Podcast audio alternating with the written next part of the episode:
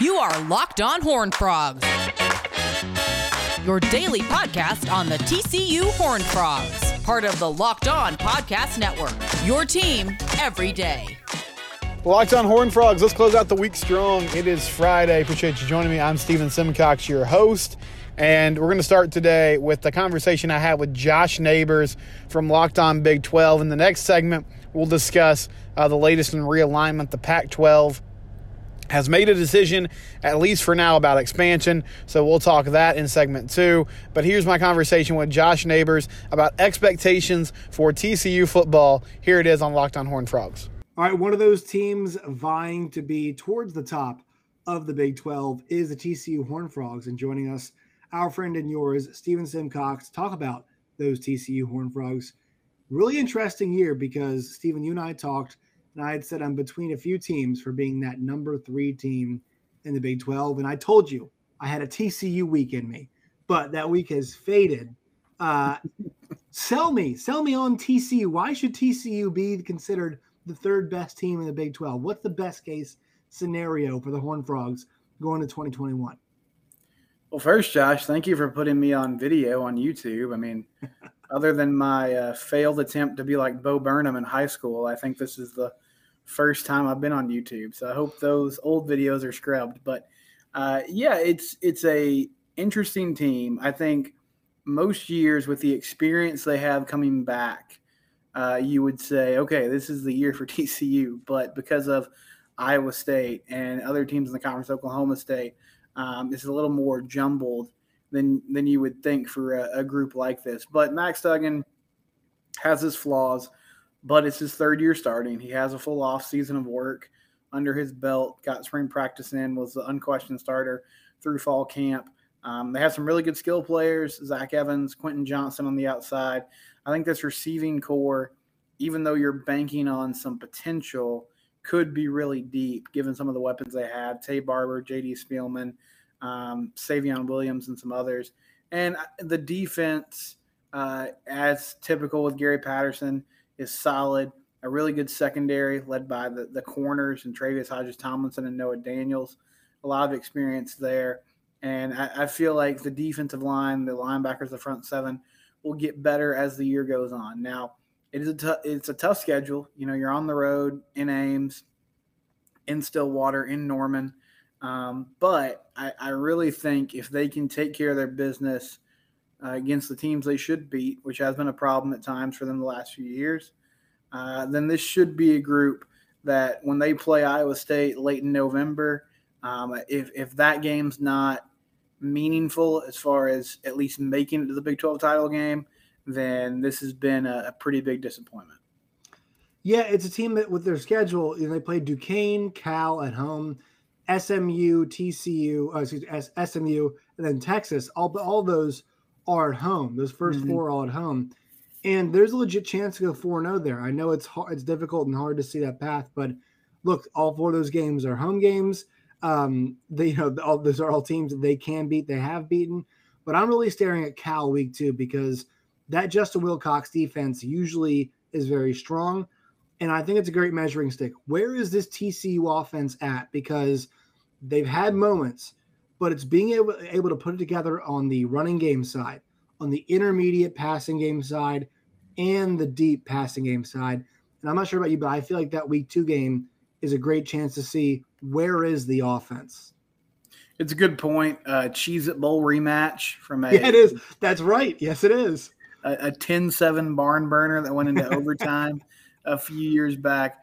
Uh, Justin Wilcox is a great coach. And I do think if this passing game is better and it's improved, then you have to see uh, can this O line protect and can Max step up and make throws in the pocket um, to to wide receivers that are able to get open. You know that wasn't something that they were able to do last year really at all until the, the final couple games of the season. So I think the the non conference slate sets up pretty well. You get Duquesne, all right, take care of the FCS opponent and then a good measuring stick against Cal for your offense, and a good measuring stick against SMU for your defense. A team with Sonny Dykes mm-hmm. that can score a lot, that's going to play with pace and tempo. But um, no, I agree with you. I mean, if if this they don't have to be fully polished yet, but if they've made a jump on offense, it needs to show up against a very disciplined, fundamentally sound Cal team. Uh, and if it doesn't, then I think it's fair to start having some question marks about what their ceiling could be. Yeah, Gary Patterson too. A lot of questions, right? I mean, this is somebody who's getting up there in age, but also has still has a track record of putting guys in the NFL um, mm-hmm. and done it with, with, regularity. The big question though really is on offense, right? It, it's all about Max Duggan here, and I just want to know, you know, from a just kind of ten thousand yard perspective, you know, you look at the season where do you see it? If you zoom out and to say, all right, at the end of the year, what's their record? Where do they finish in the Big 12? Kind of those general questions. What do you, the host of Locked On uh, Horn Frogs, say that TCU ends up record wise and where do they finish in the Big 12? I think nine and three is mm. uh, where they're headed. And I'm not sure if that gets you third or fourth. That's third. Nine that's and three in this conference, third. definitely okay. third. In my opinion, that's third. Um, and I mean, the the non-conference games are tricky, but if you get past that, Texas at home, that's a team that they've had their number lately. Uh, you know, we'll see what Steve Sarkisian brings, but I think that's early enough in the season that you could get it done. Uh, I, I, don't see them, Josh, you know, going to Norman and getting a victory over Oklahoma. Right. I think Ames late in the season is going to be very tough against Iowa State, and then Oklahoma State's a, a coin flip game. Um, I'm expecting them to probably drop another one in conference. You know, West Virginia's given them fits over the years. Um, Baylor is a rivalry game that that's at home, but I think even if they find a way to get a victory against Mike Gundy and Stillwater, they probably drop one against sort of the middle of the pack group. But um, yeah, I, I think nine and three is a fair expectation. And with their schedule, it's tough because I, I feel like there's two games there on the road against the best two teams in the conference that you uh, don't feel hopeful about. So that doesn't give you a lot of wiggle room. But uh, if this is a, a, group that is what they're hyped up to be, I feel like that's that's where they should be. And uh, a lot of that does hinge on Max Duggan. Like, what what does he do well outside of being able to make plays in the zone read game and and make some plays off schedule? You know, can Doug Meacham and Jerry Kill figure out what it is that that he excels in, in the passing game and free up that you know run game to where instead of on you know big plays you have to run Max Duggan, it can be more of a luxury uh, because you have more options within your offense. There's a full episode available uh, on the Locked On Big 12 podcast feed. It's a Big 12 preview. Josh did a really nice job. He chatted with some other hosts from other teams, Oklahoma, Oklahoma State, as well as previewing um, some teams himself. So I encourage you to check that out if you can. Uh, we'll come back and we'll talk about the Pac 12 and potential expansion. This is Locked On Horn Frogs. Segment two here on Locked On Horn Frogs. I wanted to give a quick shout out. Uh, I, this has been another good month We've we've seen some pickup in traffic, which is nice. If you're new and you haven't subscribed yet, I'd encourage you to do that. Subscribe to Locked on Horn Frogs on Apple Podcasts, on Spotify, wherever it is that you like to listen. And that way, as soon as I download or as soon as it uploads, you can download it and it'll go straight to your phone. I know my guy Art recently said he was going to subscribe. Thank you, Art. Art used to listen to me uh, on the radio in the Central Texas area. I appreciate him um, following me here to the podcast. And if, if anyone else has done that, I really appreciate uh, your loyalty in that regard. If you take some time to listen, thank you. And I, I hope it's a good, informative, entertaining podcast for you. Okay, so let's talk um, expansion and the Pac 12. The Pac 12 came out with a statement um, on Thursday, and the gist of it is they're basically not expanding right now. Now, they said at this time, which I guess does leave a window for later on. Um, but what does it mean for you know, TCU in the Big 12, well, it means that there's not an opportunity at this moment uh, to, to jump ship and move on somewhere else. Here was the Pac 12 statement on expansion. Following consultation with our presidents, chancellors, and athletic directors, the Pac 12 conference has made the decision to not pursue expansion of our membership at this time. Decision was made following extensive intel discussion and analysis, and it's based on the current competitive strength and cohesiveness of our 12 universities. It's also grounded in our confidence in our ability as a conference to best support our student athletes and grow and thrive both academically and athletically. All right, so a lot of academic mumbo jumbo there to basically say, hey, we're not adding teams right now. So, I mean, I think this is bad news. Now, it doesn't mean the door is completely shut, right? Like, this could change in six months or even sooner than that, I guess, potentially. Um, I think this is a missed opportunity by the Pac 12.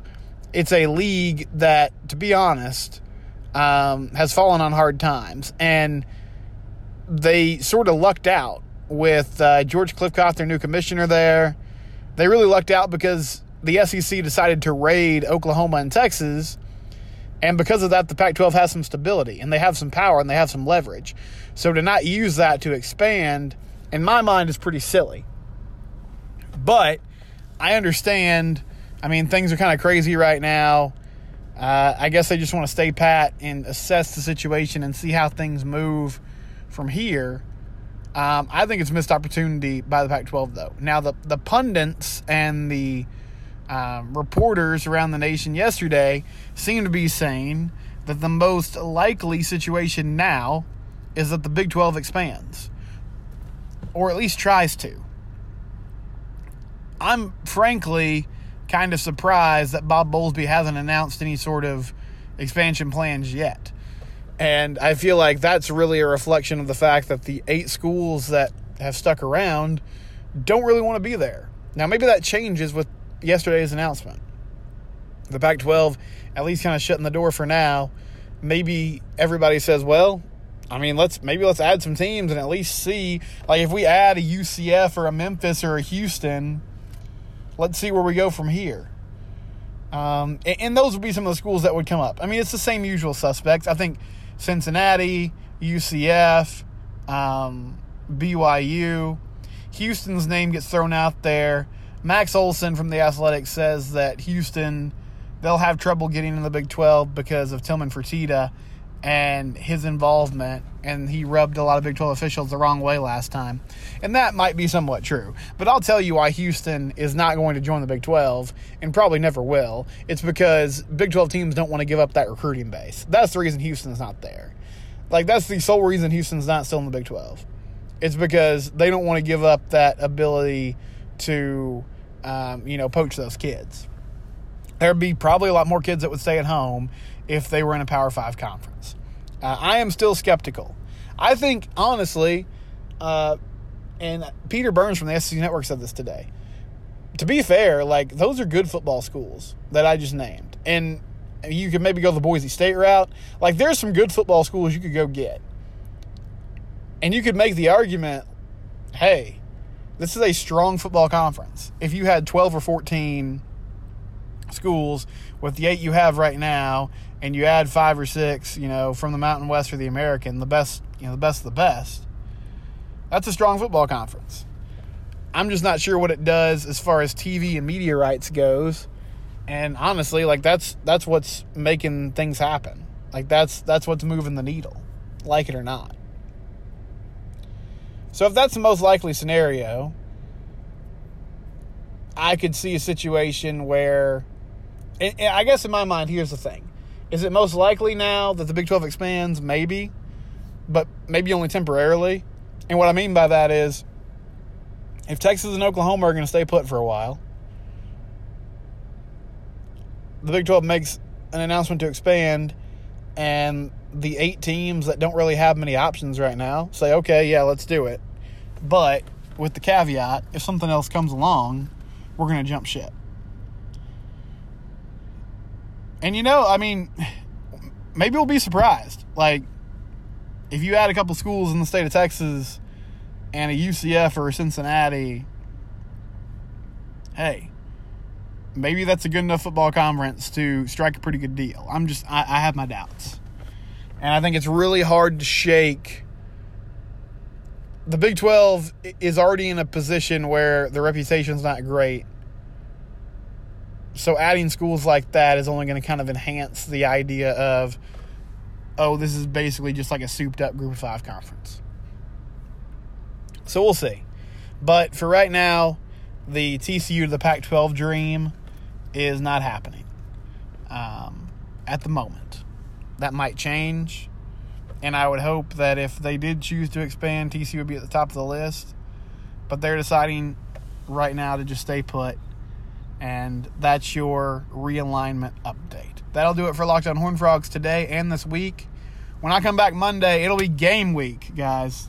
Game week on Locked On Horn Frogs. We'll get you ready for Duquesne. That's coming up. Talk to you Monday. This is part of the Locked On Podcast Network.